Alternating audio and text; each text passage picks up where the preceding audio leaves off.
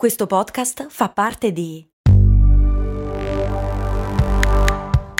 Voice Podcast Creators Company. Apre un certo languorino. Ovviamente non panino. No, no, no. Boccone ricco di gusto. Se conosco il posto giusto. Siamo d'accordo, su, su, via. Tutti alla piadineria. È tornata la solare con crudo e stracciatella. Aggiungi salsa mango, aglio nero o peperone. Amerai ogni boccone. La piadineria, la più buona che ci sia. Cosa c'è veramente dentro l'area 51 e perché si pensa ci siano navicelle e corpi di alieni? È tutta colpa di Will Smith? chiede Gabriele.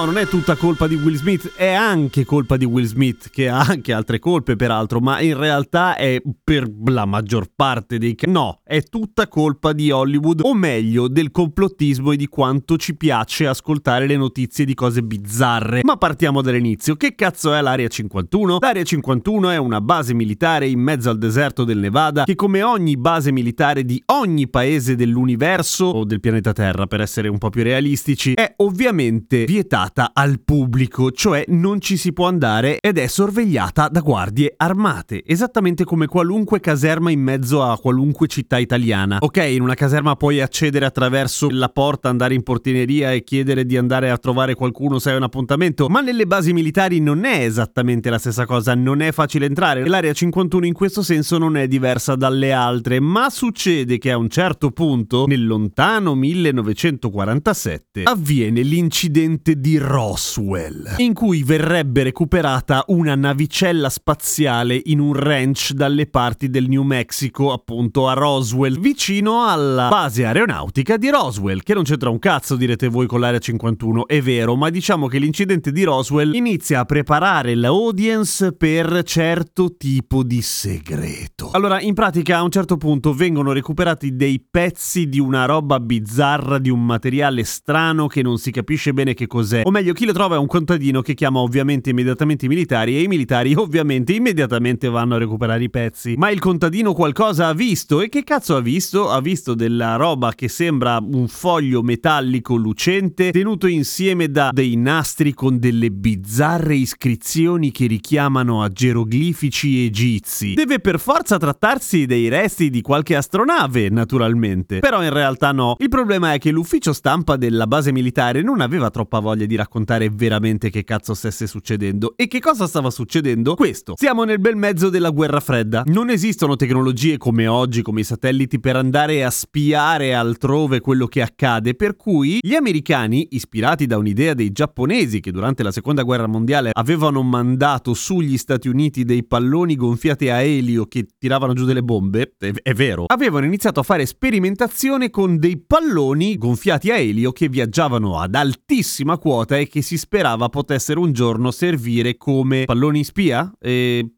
roba di questo tipo. E in effetti la sperimentazione va avanti fino a che effettivamente vengono lanciati dei palloni sopra la Russia, o meglio, oltre la cortina di ferro. Risultati praticamente risibili. Intanto i russi li vedono da lontano un miglio per cui li tirano giù con una certa facilità e quelli che tornano indietro con i, le foto e le immagini fondamentalmente fotografano un cazzo di niente. Eh, per cui non servono a niente. Però insomma, in questo progetto ci contavano veramente tanto gli americani, ok? E ovviamente non avevano voglia di raccontare quello che stavano sperimentando perché se no andava un po' tutto in vacca il progetto, era un po' il succo, no? Era una roba segreta. Per cui complici un paio di comunicati da dare in pasto alla stampa non particolarmente chiari in cui si parla di roba sperimentale e poi di un pallone per rilevamenti meteorologici, la fantasia del pubblico inizia a galoppare di brutto. La sperimentazione coi palloni a elio però si interrompe nel 54 quando Eisenhower dà il permesso per iniziare la sperimentazione invece su velivoli che viaggiano ad altissima quota, il progetto Aquaton, che darà poi luogo al bombardiere e aereo da ricognizione U2, eh,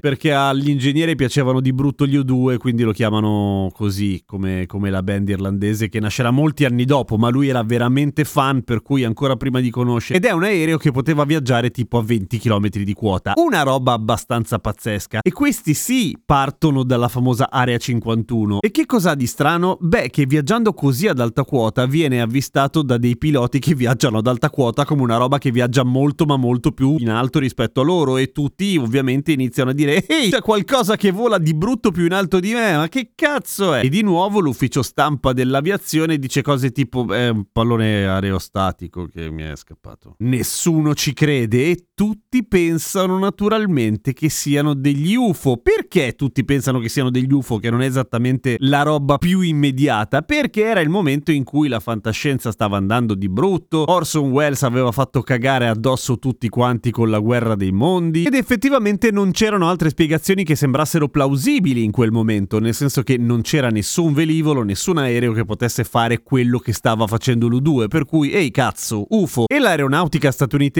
non aveva troppa voglia di dire che non erano UFO, non perché ci godeva a ridere dietro a tutti quanti, semplicemente perché non poteva raccontare di più di quello che stava facendo, non poteva dire stiamo sperimentando un aereo super segreto per ehi, un momento cazzo, era segreto. Tutto questo venne pompato negli anni periodicamente da gente che raccontava testimonianze assolutamente del cazzo su visioni di prima mano di UFO extraterrestri che culminano negli anni 70 o 80 da un tizio che a un certo punto dice di aver non solamente lavorato nell'area 51 ma ad aver assistito personalmente all'autopsia di un extraterrestre. Che diciamoci la verità, era proprio una storia figa da credere, no? Alla fine tutti noi a un certo punto non abbiamo visto l'ora che arrivassero da fuori gli extraterrestri a dirci delle cose o a farci fuori esattamente come in The Judgment Day, anche se comunque sarebbe una fine francamente orrenda. Per cui l'area 51 sì esiste ed è una base base militare particolarmente lontana, particolarmente sconosciuta in realtà perché ovviamente vive di mito ma nessuno ci può entrare e dove sono stati fatti degli esperimenti segreti, come nella maggior parte della sperimentazione militare di tutto il mondo immagino, ma aiutato da tutta una serie di creature mediatiche l'area 51 è diventata mega super giga famosa e dopodiché bah. Pro tip, perché si chiama proprio area 51? Non si sa bene, il fatto è che è sorta di fianco a un poligono che veniva utilizzato per la sperimentazione delle bombe atomiche. Tra l'altro pericolosamente vicino a dove hanno girato il film Gengis Khan con John Wayne e durante le riprese continuavano a esplodere le bombe atomiche e quelli delle riprese chiesero ehi ma è pericoloso e loro dissero no e metà della troupe morì di brutte malattie negli anni a seguire, John Wayne compreso. Ma al di là di questo, in quell'area che era lottizzata in una serie di appezzamenti di terreno che avevano come nome un